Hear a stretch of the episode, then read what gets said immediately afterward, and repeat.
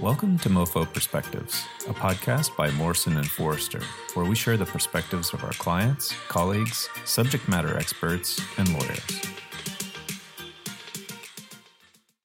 Welcome to Mo Forecast, a podcast series where experts from Morrison and Foerster make predictions about enforcement and policy trends in the Biden administration. Today we'll be discussing national security. I'm your host, James Koukios, and today I'm joined by my partner, Brandon Van Grack.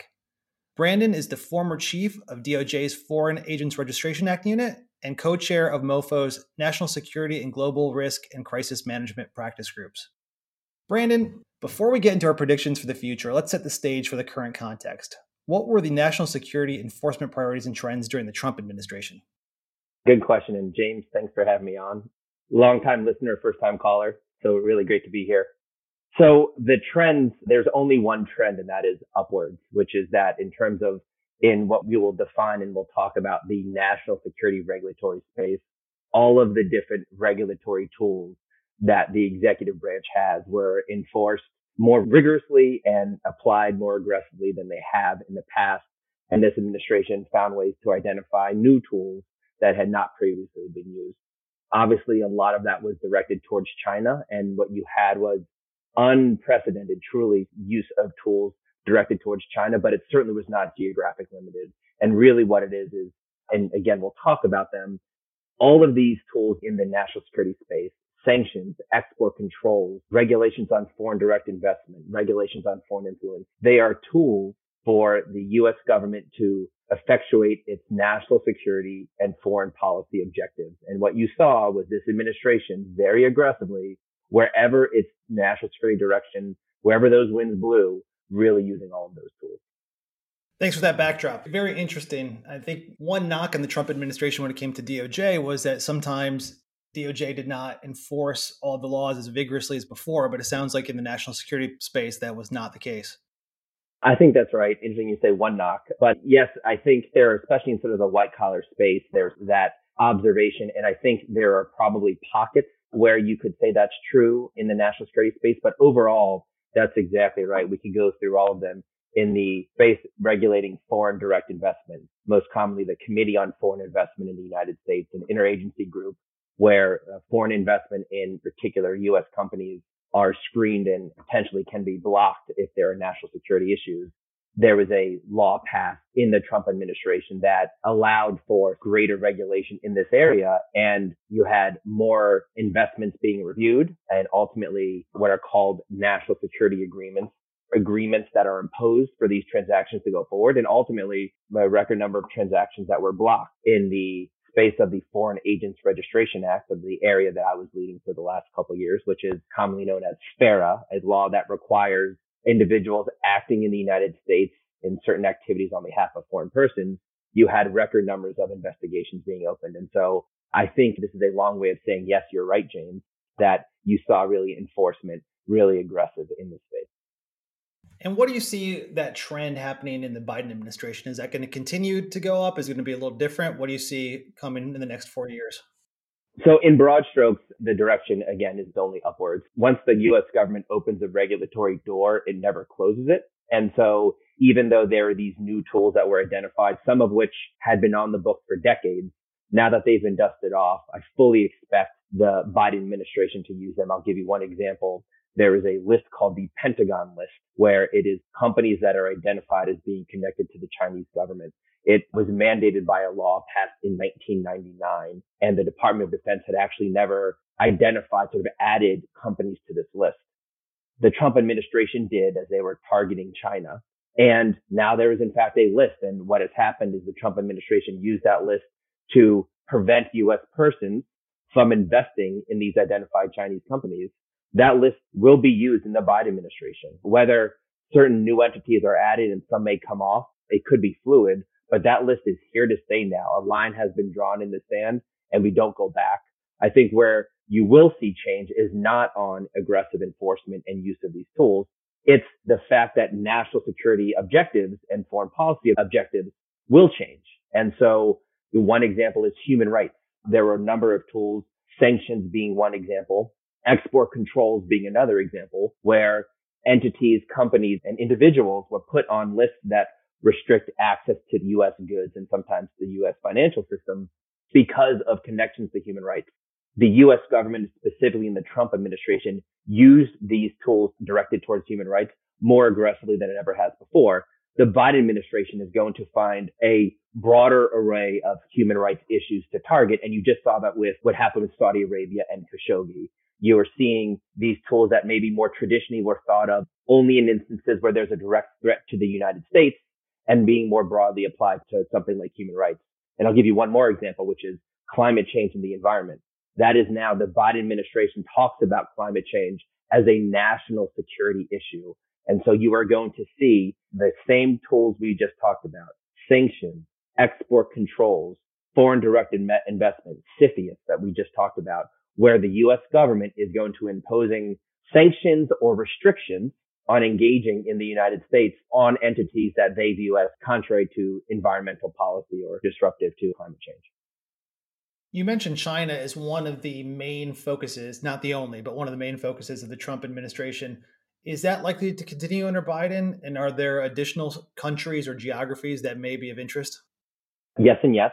So, in terms of China, it will remain absolutely remain a focus. And as I had mentioned before, and actually worth taking a step back, you really did have this unprecedented use of tools targeting it. There are some that are more well known than others, but there was literally something called the China Initiative.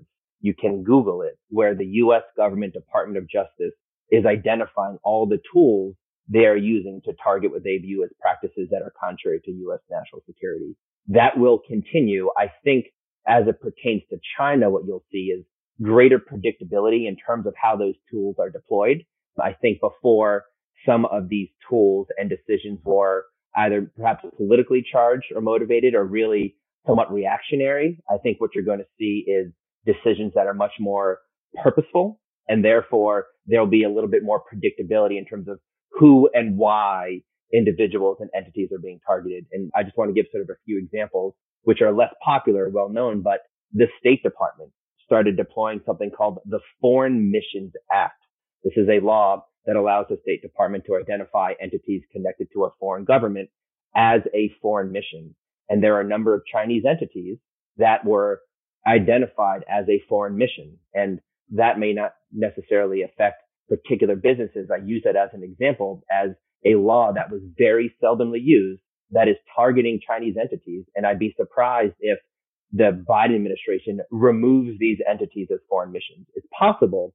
I don't think that's going to be the case. I think you're going to see more gradual movement. And I think just generally in areas like I just mentioned, human rights or even environmental issues, you're going to see probably more entities being put on the list. And the Biden administration is already conducting a review of its China policy in a number of areas. And I would be very surprised if you see substantial shifts in that area you know, the other question was, are there other sort of geographic areas that may be targeted?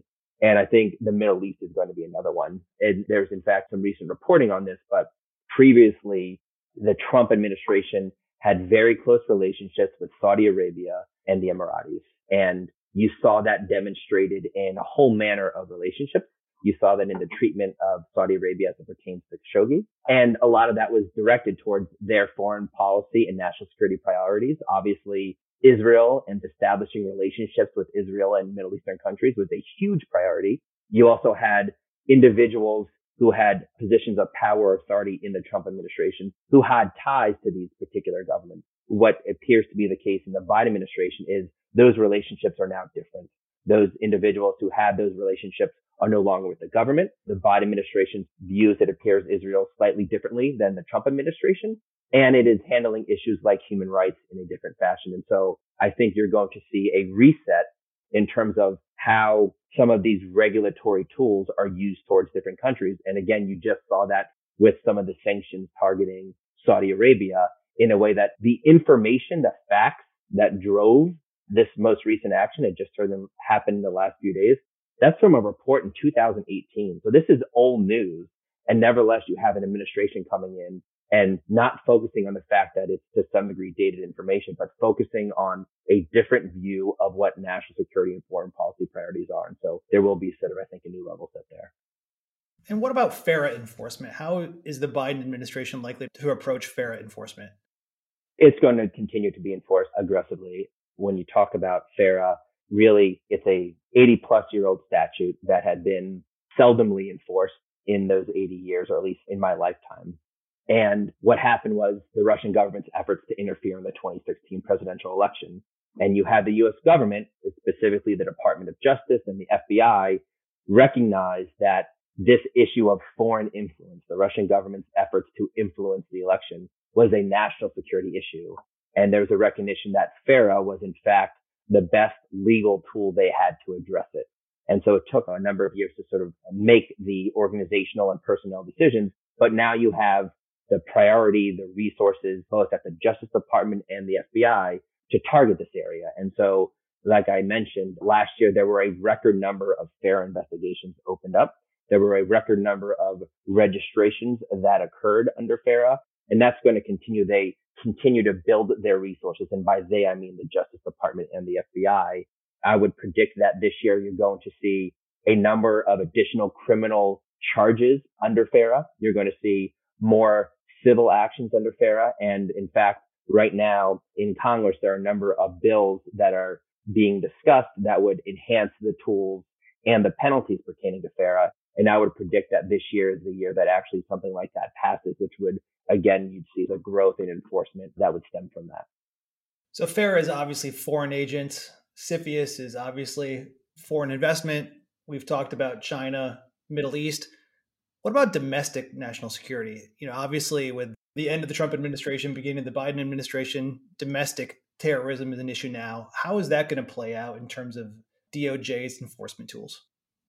So it is the issue in terms of national security priorities you're right. I mean, it's a good point. Sort of, we're talking about foreign national security threats, but right now, domestic terrorism is issue one, two, and three for the Justice Department and the FBI. I'd say, you know, maybe number two would be cybersecurity. And that's always going to sort of be a one or a two, but then everything else is tertiary. And with respect to domestic terrorism, what you have is a reorganization that really you haven't seen since 9-11 where there is a shifting in all agencies and departments to figure out what tools can be applied here. In fact, not only do you have our former colleague, John Carlin at the Department of Justice leading that very issue. What are the criminal and other tools we have to deal with it? He did the same thing in cybersecurity and shifting resources and focus to focus on cyber attacks perpetrated by foreign governments. He's doing the exact same thing, almost the exact same team at the Justice Department now leading that effort but you also have new positions in the White House and National Security Council specifically focused on how do you harness all of the U.S. government's tools to address domestic terrorism. And so in addition to what's a remarkable effort by the U.S. Attorney's Office in D.C. to charge, I believe it's over 200 individuals now collected to the insurrection on January 6th and the specific targeting of tools there, you're going to see, I suspect, new statutes and laws that are passed to address it, but you're also going to see ways to try to use regulatory tools to target. And I'll just give you one example, which is when you talk about social media and platforms that people use to communicate and gather. An example of Reddit as it pertains to the issues with GameStop. You're going to see greater scrutiny on these platforms when there is issues like domestic terrorism or violent extremism that are on it. And I think you're going to find the U.S. government figuring out a way to inject itself into that conversation and figuring out a way to have those companies regulate or enforce or identify some of this troubling speech and communication. So that's obviously a lot of resources, a lot of time, very well warranted. And of course, as you mentioned, John Carlin, great person to be heading that up, very experienced and the right guy in many ways. But are those domestic national security efforts going to take away resources from any of the foreign national security enforcement trends that you had talked about? Look, to some degree, when you're talking about federal resources, it is a zero sum game to some degree, right? And so looking at the, for example, the U.S. Attorney's Office in the District of Columbia, you can't charge over 200 people with criminal activity and then not have other criminal investigations be delayed or affected. And so this is what you do. You cannot enforce every law. You have to prioritize. And in the national security space, that's exactly what happens. Like I mentioned, the evolution. The bottom line is, is national security is always evolving. And so yes, you are now taking away resources from one area, putting in another, but you want a government that can be flexible and nimble like that to be able to pivot. And so assuming we all agree on the premise that this is in fact the top national security priority, then it's probably right. I think the question is, well, where would those resources be pulled? And it's unclear. But I mean, I'll give you the reverse side of that coin, which is what happened to FARA in the previous 80 years, which is the law that we're now talking about and is in the news all the time. It's been here for 80 years. The U.S. government just simply decided it was not a priority for a period of time and did not invest the time and resources to enforce it. Now it is. And so the reality is I do think you want a government and a Department of Justice that can pivot. And apparently we're talking a lot about John Carlin. Hopefully he's listening. But the reality is, is you want someone like that that has done this before in other national security areas like cybersecurity to figure out sort of the right levers to pull. So we've talked about a lot of different statutes, a lot of different enforcement priorities. And to quote you, the trend is going up. So what can companies do to best position themselves for that continuing increase in enforcement in national security space? First thing is to take a deep breath because it is overwhelming. And I think it's important to call a spade a spade. I think that the two big things you can do is really compliance and due diligence. It is one of the things that we deal with in companies dealing with these range of issues all the time is really these companies, they want these issues flagged for them on the front end so they can sort of make decisions on risk and, for example, disclosure on the back end. And so really having an updated compliance program where employees and individuals at a company know what they should be flagging for the legal team, for the general counsel's office of an entity, and therefore flagging again, it seems like an ever growing number of issues. It's sort of first and foremost. And ultimately, one of the challenges is that it's a compliance program that really does need to be updated and really at a minimum every administration as we are learning. It is so rapidly changing that it's something that really needs to be reviewed with some regularity. And the second piece is really what I stress is just due diligence and know your customer, those types of issues. They've always been important in all of these areas that we deal with in terms of whether it's a transaction, whether it's an export, but it is no longer simply running a name through a database to make sure someone is not a terrorist. There's all sorts of additional information that companies collect on these individuals, all sorts of ways to do due diligence, including abroad, to find out who they are. And the U.S. government is now expecting that and being to some degree sort of unforgiving in terms of the due diligence requirement. And then even more broadly, that's maybe in the specific category of export controls and sanctions when you talk about doing deals and foreign investment, the due diligence on the front end allows you to position yourself in the right manner on the back end when you are presenting yourself to the U.S. government, to the Committee on Foreign Investment in the United States, so that you are already prepared to address potential national security issues, not only just front them or just simply be strategic in terms of how you handle them. Great advice, Brandon. Well, this brings us to the end of our Mo Forecast episode on national security enforcement and policy trends in the Biden administration. Once again, I'm your host, James Koukios, speaking with Brandon Van Grack. If you liked today's episode, please visit the MoFo website and join us for additional installments of the Mo Forecast series, covering predictions for enforcement and policy trends in other areas of the law. Thanks for joining us. Please make sure to subscribe to the MoFo Perspectives podcast so you don't miss an episode. If you have any questions about what you heard today or would like more information on this topic, please visit mofo.com slash podcasts. Again, that's mofo, M-O-F-O dot com slash podcasts.